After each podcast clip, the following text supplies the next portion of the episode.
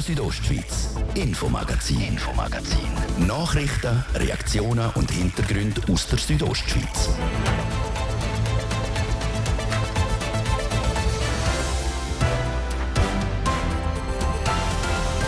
An einem perfekten Tag, um sich das Ja-Wort zu geben. Der 22.02.2022. Und darum geht es auch bei uns im Infomagazin heute ums Heiraten. Die speziellen Zahlen haben einfach eine gewisse Magie und das merken wir immer. Also das sind die Daten, die am schnellsten ausgebucht sind. Wie eine Hochzeitsplanerin und eine Brutmodeverkäuferin den Tag heute erleben, wir haben sie begleitet. Und weniger harmonisch als bei den Hochzeitsbärli geht es momentan in der Ukraine zu und her.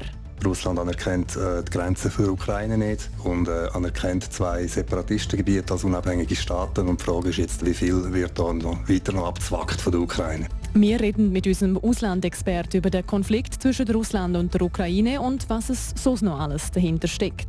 Und wir reden mit einer Frau, die ursprünglich aus der Ukraine kommt, aber mittlerweile in Graubünden wohnt. Wie sie den Konflikt miterlebt, ihr hört es im Infomagazin hier auf RSO. Schön, dass ihr mit uns an dem Dienstagabend am Mikrofon ist Adrian Kretli. Die ganze Welt schaut momentan auf den Osten der Ukraine. Der russische Präsident Wladimir Putin hat gestern Abend den Befehl gegeben, dass sich seine Truppen auf den Weg in die separatistischen Gebiete Luhansk und Donetsk machen sollen. Die Lage ist immer angespannter. Der Patrick Ulber hat mit dem Auslandsredaktor der Südostschweiz, mit dem Patrick Nick, über die jüngsten Ereignisse in der Ostukraine geredet. Ja, es geht darum, dass ein grosser Konflikt im Raum steht, eigentlich seit Monaten, und dass man seit gestern neue Fakten geschaffen hat von Seiten von Russland. Das heisst, Russland anerkennt die Grenzen für die Ukraine nicht und anerkennt zwei Separatistengebiete als unabhängige Staaten. Und die Frage ist jetzt, geht das noch weiter? Wie viel wird da noch weiter abgezwackt von der Ukraine? Aber du hast es gerade angesprochen, Russland akzeptiert Grenzen nicht mehr. Der russische Präsident Wladimir Putin hat jetzt gestern auch Truppen in die Ukraine hineingeschickt. Wie schätzt du die jüngsten Entwicklungen ein? Es ist ein sehr schwerer Schritt, den er jetzt hier vorgenommen hat. Es entspricht natürlich seiner Haltung, hat er gestern auch ausgesprochen. Er hält die Ukraine nicht für einen richtigen Staat, er hält auch Weißrussland nicht für einen richtigen Staat. Alles, was das Zarenreich verloren hat seit 2017, gehört aus Sicht von Wladimir Putin zu Russland. Und die Frage ist einfach, wann hört er auf, Länder zu sammeln? Mhm. Also das heisst eigentlich, er will Russland immer grösser machen. Sind das seine Ziele so quasi? Das ist so, ja. Das ist auch ausgesprochen so. Wenn man es jetzt vergleicht, vielleicht mit einem anderen Konflikt, wie schlimm ist es wirklich? Kann man da einen Vergleich ziehen vielleicht? Lässt sich noch nicht. Also im Moment ist noch kein grosses Kriegsgeschehen, wenn man jetzt mal davon absieht, dass in dieser Ostukraine seit 8 Jahren gekämpft wird und ich glaube schon etwa 15'000 Leute gestorben sind. Im Moment ist wirklich die Frage, wenn der Status quo so bleibt wie jetzt mit den sogenannten russischen Friedenstruppen in diesen zwei Gebieten, dann ist das inhaltlich keine grössere Eskalation, aber eben, wie ich gesagt habe, wann hört er auf? Das heisst, es ist jetzt schon so, die Gebiete die sind nicht ganz so gross, wie sie wettet sind. Sie haben sich deklariert oder ausgerufen damals 2014 auf eine Grösse von über 50'000 Quadratkilometer. Im Moment sind es etwa 17'000, die sie haben. Jetzt ist die Frage, marschieren die Friedenstruppen Seite an Seite mit den Separatisten weiter und führen den Krieg gegen die Ukraine weiter? Wenn das so sich auswächst, dann kann das Dimensionen annehmen, wie wir es in den Jugoslawienkrieg. Mhm. Wie sieht es auch aus, wenn jetzt Russland dann wirklich die Ukraine angreift? Wie sieht da die Chancen der Ukraine aus? Rein militärisch hat die Ukraine kleine Chancen, aber es ist sicher kein Durchmarsch. Also man muss wissen, die ukrainische Armee die steht ein bisschen besser da, ist ein bisschen besser ausgerüstet als nach 2014. Die Motivationslage ist sehr gut und sie ist kampferprobt. Das heisst, also ohne Verlust jetzt einfach auf Kiew marschieren ist nicht möglich. Das wird einen längeren Krieg geben. Mhm. Du hast eben gesagt, auf Kiew marschieren. Was bedeutet das jetzt auch für die Einwohnerinnen und Einwohner der Ukraine? Ja, das ist eine grosse Verunsicherung und sicher auch eine grosse Angst. Also, man hört von Leuten, die ihre Koffer packen und Richtung Westukraine ziehen. Also ich werde nicht in den Haut stecken von den Leuten. Mhm. Vielleicht noch eine Abschlussfrage. Es äußern sich verschiedenste Politikerinnen und Politiker zu dem Konflikt. Man hört Sachen vom US-Präsidenten immer, die sehr eine wichtige Rolle spielt, aber auch seitens EU. Was spielt die Schweiz in dem ganzen Konflikt für eine Rolle? Wie immer ein Abwartende. Also, die Schweiz wird jetzt schauen. Man hat jetzt heute schon gesehen, ungefähr, was die EU an Sanktionen beschließt, was die Amerikaner an Sanktionen beschließen werden.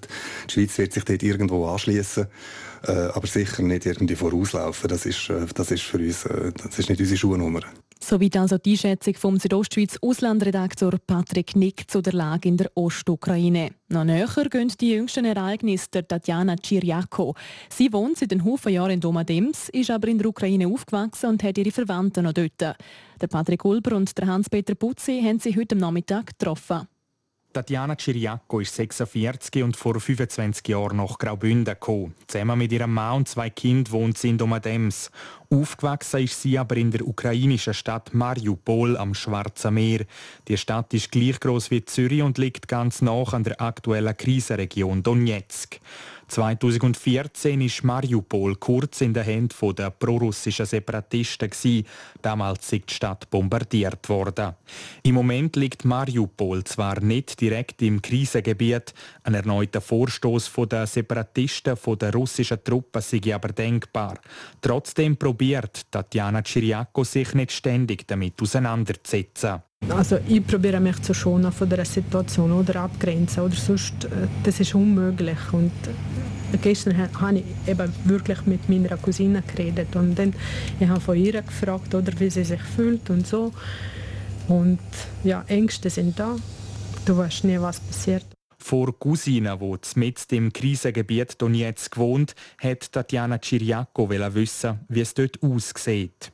Im Donetsk vor kurzer Zeit ist noch ein Mann verstorben, betroffen von einer Bombe wieder. Und zwei Schulen sind auch noch betroffen. Und also es ist nicht lustig. Tatjana Chiriako hat zwar keine ganz enge Verwandte mehr in der Region. Vater, Mutter und Geschwister, die sind nicht mehr dort oder bereits gestorben. Aber in Gedanken sind sie jetzt schon häufig bei ihren zwei Cousinen. Für Tatjana Chiriako kommt die jetzige Entwicklung aber nicht völlig überraschend. Du überlegst, was könntest du machen, oder falls wirklich dazu käme, oder was kann ich machen?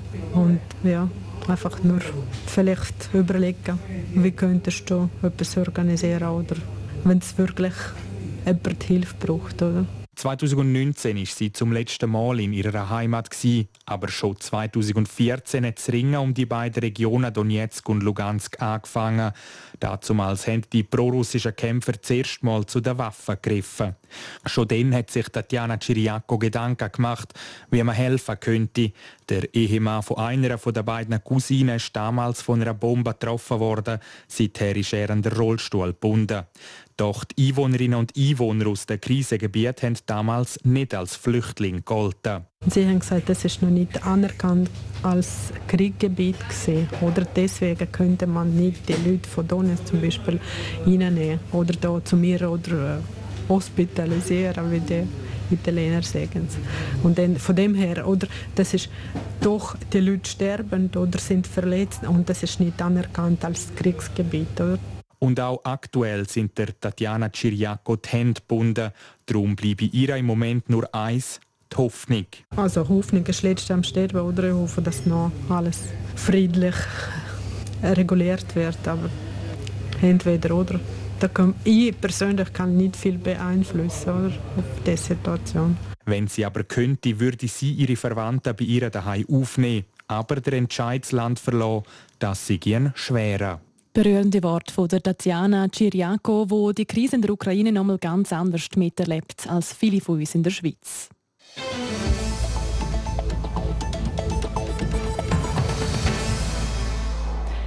Eine Gruppe von Jugendlichen aus Savonin und Schkuhl ist gestern auf Bundesbern gereist. Ihre Mission, die rätoromanische Sprache in die Schweiz und auf die ganze Welt hinauszutragen. Im Gepäck haben sie einen Koffer voll mit Ideen mitgebracht. Ideen, wie man die vierte Landessprache weiter fördern könnte und was für Projekte aus Sicht der Jugendlichen sinnvoll wären.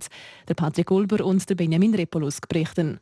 Unter dem Motto «Romancin, Fermtag Schweizera», auf Deutsch «Romanisch ein starkes Stück Schweiz», ist in Bern gestern die Emna Romancia gestartet. Organisiert worden ist die vom Schweizer Aussenministerium zusammen mit dem Kanton Graubünden. Die Woche soll der Welt zeigen, dass es klappen kann mit verschiedenen Sprachen und Kulturen in einem Land. Darum finden in diesen Tagen auch in vielen Schweizer Auslandvertretungen romanische Thementage statt.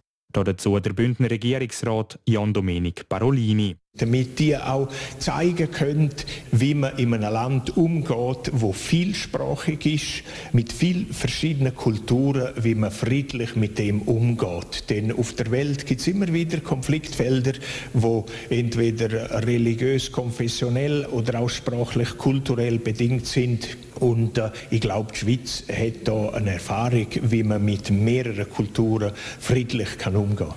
Um die Politikerinnen und Diplomaten zu unterstützen, sind 12 Jugendliche aus Schule und Saunin mit dem sprichwörtlichen Koffer voller Ideen nach Bern gereist. Sie haben sich ihre Gedanken gemacht, wie man die romanische Sprache fördern und bewahren kann. Ein Beispiel. Die konkreteste natürlich ist die vom App, wo man einen romanischen Text gerade auf Deutsch übersetzen kann oder eben auch umgekehrt. Und das ist etwas, wo wir unbedingt realisieren müssen. Es sind gewisse Kreise schon dran. Auf gutem Weg ist man da. Die jungen Bündnerinnen und Bündner haben ihr Projekt gestern sogar am Bundesrat Ignazio Cassis präsentiert. Auch der stellt ihnen ein gutes Zeugnis aus. Er sei zutiefst beeindruckt, wie sie sich überlegt haben, was alles möglich ist, um diese wunderschöne Sprache bekannter zu machen in der Schweiz. Der Aussenminister weiss als Tessiner, was es heisst, einer Sprachminderheit anzuhören. Die Organisation der Romanischen Woche sei für ihn drum eine Herzensangelegenheit. Ich will nicht den gleichen Fehler machen, den Minderheitssprachen oder Sprachgemeinschaften normalerweise machen. Sie kämpfen für ihre Minderheit und vergessen, dass es noch kleinere Minderheiten hat, die dann vergessen gehen. Diesen Fehler wollte ich nicht machen und das habe ich auch im Kanton Graubünden versprochen. Ich werde mich dafür einsetzen. Die jungen Bündnerinnen und Bündner haben mit ihrer Valise Romancia, ihrem romanischen Koffer, also die Emna Romancia, gestern eingeläutet.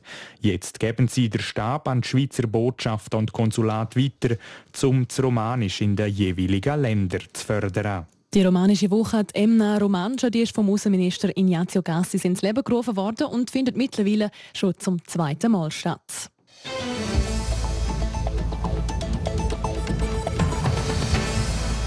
Vor knapp einer Woche ist es am Skilift Minschuns im gleichnamigen Skigebiet im Münstertal zu einem technischen Problem gekommen. Das alte Getriebe vom Lift hat einfach nicht mehr wollen. Mittlerweile ist klar, der Lift wird diese Saison nicht mehr laufen. Was das für das Skigebiet bedeutet, hat Nadja Gwetsch herausfinden. Etwa 2 Drittel der Möglichkeiten verlieren wir, vor allem Minschuns, das ist das Hauptlift, den wir haben, der am meisten benutzt wird von allen 3. Da ist auch das Restaurant in der Nähe, einfach alles. Das sagt der Daniel Pitsch, er ist der Betriebsleiter vom Skigebiet Minschuns. Mit dem Stillstand vom Lift fällt quasi das Herzstück vom ganzen Gebiet aus. Das, weil somit auch die Verbindung zum Skilift Valaccia nicht möglich ist. In seiner Funktion als Betriebsleiter steht er zwar täglich vor Herausforderungen, aber wir sind jetzt 2 Jahre mit Corona unterwegs gewesen. Weil wir Skilift hatten, haben wir praktisch nur 5 bis 10% Einbußen gehabt. Und jetzt, wo Corona fertig wäre, kommt das. Das ist schon hart. Das ist nicht gut. 46 Jahre lang hat der Skilift Minschuns die Wintersportler von Alp der Mund auf 2500 Meter über Meer aufgebracht.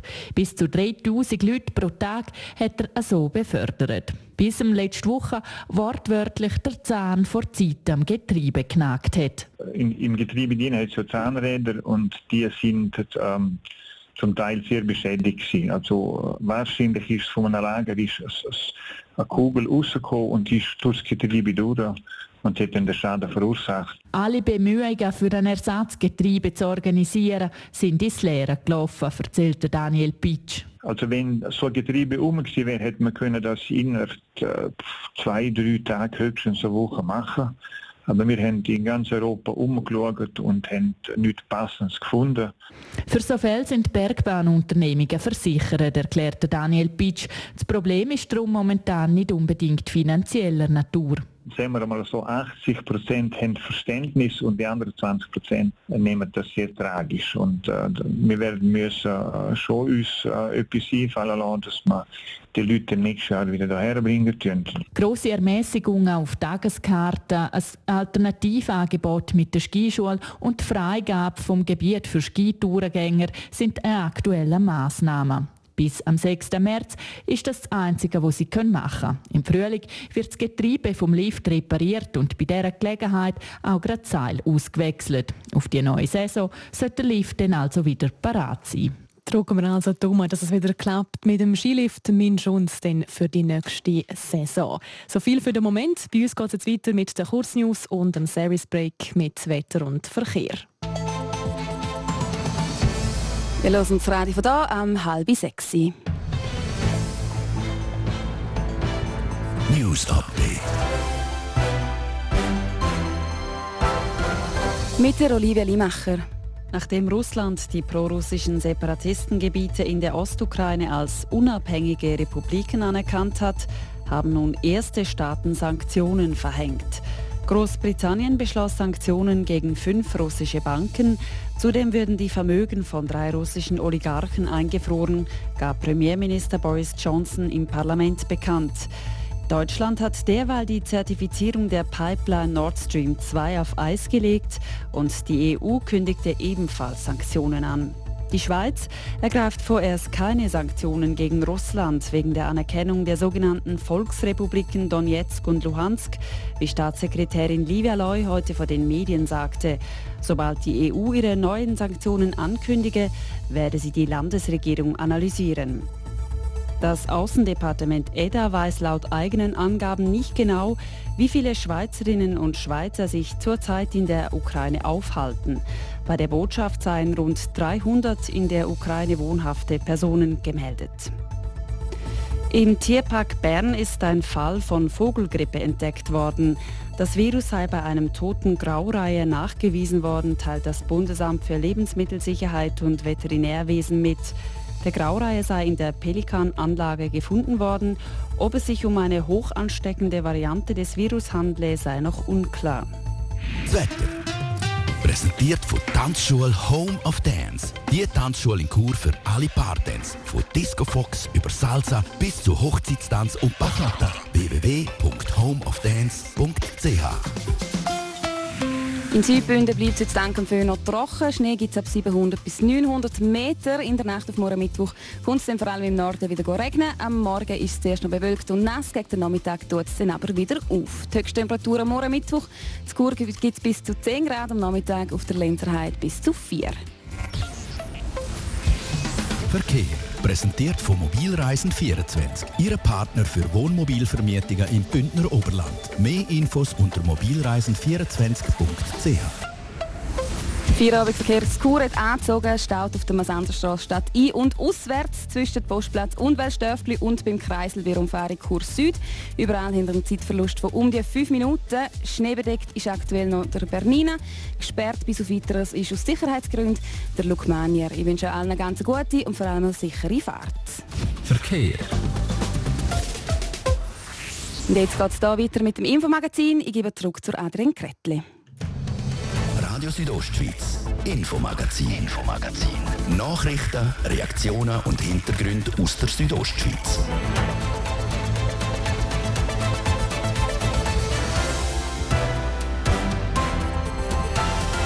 Zurück zum zweiten Teil vom Infomagazin. Da geht es um die wirklich wichtigen Themen vom Leben, um die Liebe und um Hockey. Liebe oder zumindest die Hochzeit ist bei vielen Pärchen heute nämlich das grosse Thema.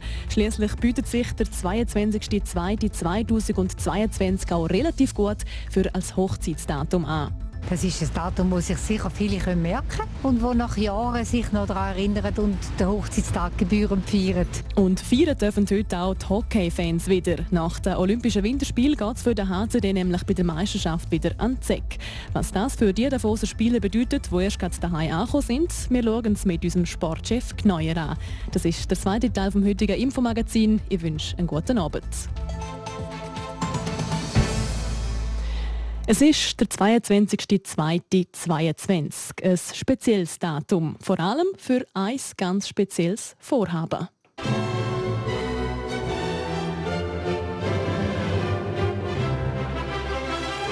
Im weißen Kleid, mit einem schönen Blumenstrauß in der Hand zum Altar laufen oder sich auch ganz schlicht am Tisch beim Standesamt das Ja-Wort geben. Etwas, was sich viele für heute vorgenommen haben. Francesca Albertini berichtet. Der 22.02.2022.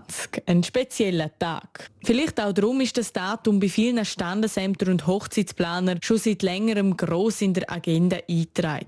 Für die Leute auf der Straße ist der Tag aber nicht für alle mega wichtig. Also ich kenne jemanden, der genau heute heiratet. Ja. Wenn einem das wichtig ist, es ist nur eine Zahl. Es ist ein Datum, das sich sicher viele merken können und wo nach Jahren sich noch daran erinnern und den Hochzeitstag gebührend feiern. Ich kann sich daran erinnern, natürlich an eine Schnapszahl, aber ich habe lieber gerne den Schnaps im Glas. Ich muss ehrlich sein. Vielleicht will derjenige nicht so lange heben. Dass man sich wenigstens an das Datum erinnern kann. Ja, weil das Datum so schön ist, haben wir gerade heute Morgen gesagt, das ist ein wunderschönes Datum zum Heiraten. Die Meinungen der Leute sind also ein bisschen gespalten. Daten, die man vorwärts und rückwärts gleich lesen kann, gibt es nur 60 in dem ganzen Jahr 1000. Also ist der Tag heute schon etwas Außergewöhnliches. Das merkt auch die Weddingplanerin Andrea Anhorn. Ich glaube, das ist einfach so, die Zahlen, die speziellen Zahlen haben einfach eine gewisse Magie und das merken wir immer. Also vor allem, wenn dann noch so ein Datum auf dem Freitag und auf dem Samstag fällt, das sind die Daten, die am schnellsten ausgebucht sind. Ja, das hat, glaube ich, einfach so gewisse, ja, einen gewissen Stellenwert auch von den Zahlen, wo man sagt, das tönt auch schön. Schnapszahltage haben aber nicht nur einen schönen Klang in den Ohren. Laut Annette Krameri, der Inhaberin vom Akurer Brutmode-Geschäft, sind diese Tage nämlich nicht erst seit gestern beliebt für Trauungen. Ja, also die Schnapszahlen sind schon immer unbeliebt gewesen. 88, 88, 99, 99. Also wenn man schaut, hat eigentlich jedes Jahr so ein bisschen eine Schnapszahl. Und das Jahr ist natürlich ein bisschen blöd, dass das im Februar ist. Ist nicht gerade so ein beliebter Hochzeitsmonat, aber hat trotzdem sehr viel, wo am 2.2. oder am 22.2. heiraten, einmal wenigstens zivil und dann vielleicht das Kirchliche, wenn es ein bisschen wärmer ist. Der Eindruck bestätigt sich auch, wenn man einen Blick auf die Zahlen wirft. In Chur geben sich heute 8 Bärli auf dem Zivilstandesamt das Ja-Wort. Das sagen die verhältnismäßig viel. Bei 10 wären sie ausgebucht. Auch rund ums Gebiet Domat/Ems gibt es heute 2 Trauungen und die Region Maloja ist heute sogar ausgebucht. Anders sieht die Lage bei der Weddingplanerin Andrea Anhorn heute aus. Wir haben eine Hochzeit, eine zivile Trauung, die dann stattfindet dort. Aber durch das, dass es ein Dienstag ist, hat sich jetzt der Ansturm in Grenzen gehalten und es ist natürlich auch außerhalb der Hochzeitssaison. Startet die Hochzeitssaison im April und geht dann bis in den September hinein. Francesca Albertini über den speziell beliebten Tag unter der Hochzeitspaar, der heute ist.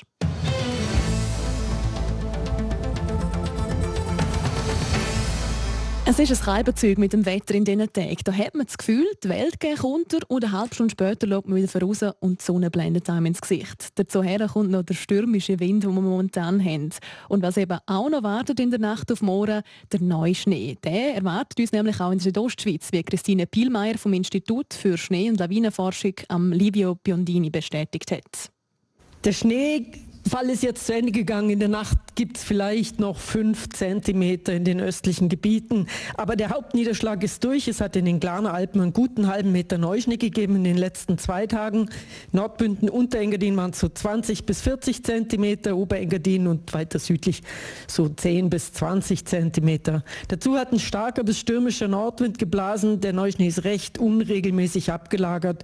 Zum Teil sind Rücken und Kämme blank gefegt und in Triebschneehängen und in Mulden liegt der Schnee und man erkennt ihn schön an so Dünenstrukturen. Eigentlich wie so Sanddünen sieht es an der Schneeoberfläche aus. So erkennt man so gefährliche Triebschneehänge. Was für einen Einfluss hat das denn auf die Lawinensituation? Der neue Triebschnee, der ist leicht auslösbar. Drum morgen ist die Lawinengefahr in der Südostschweiz erheblich. Stufe 3 in der ganzen Südostschweiz. Die Gefahrenstellen sind verbreitet an allen Hangrichtungen. Oberhalb der Waldgrenze sind Steilhänge betroffen. Abseits der Pisten morgen also eine heikle Lawinensituation. Was bedeutet das für die Skitourengänger? Auf was sollen die speziell achten? Ja, es braucht Erfahrung in der Beurteilung. Wer wenig Erfahrung hat, bleibt morgen besser auf den geöffneten Pisten. Und es braucht auch eine defensive Routenwahl morgen, denn die größeren Neuschneemengen, da können schon recht große Lawinen zusammenkommen, die sehr gefährlich sind. Seit Christine Pielmeier vom SLF, vom Schnee- und Lawinenforschungsinstitut in Davos. Das ausführliche Lawinenbulletin, das gibt es jederzeit auf der Homepage.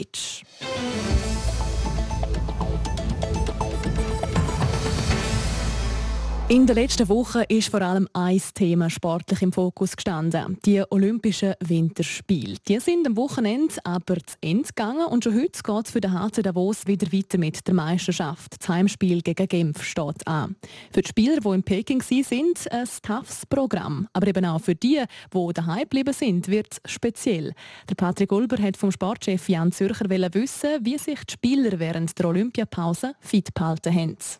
Ja, die Spieler, die nicht beim Olympischen Turnier in Peking mit dabei waren, die haben natürlich auf heimischem Eis weiterhin trainiert und haben aber auch eine Spielpraxis können sammeln. An der sogenannten Leitrophy auf der Lenzer Heide haben sie quasi ein kleines Turnier gespielt gegen zwei andere Mannschaften. Einmal gegen Zug, dort haben sie gewonnen, und einmal gegen ZSC1, dort haben sie nachher verloren und damit quasi auch den Turniersieg aus der Hand gegeben. Aber so ist es natürlich auch wichtig für die Spieler und für das Team, dass sie ein bisschen Spielpraxis haben können sammeln und den Rhythmus ein bisschen haben können hochhalten.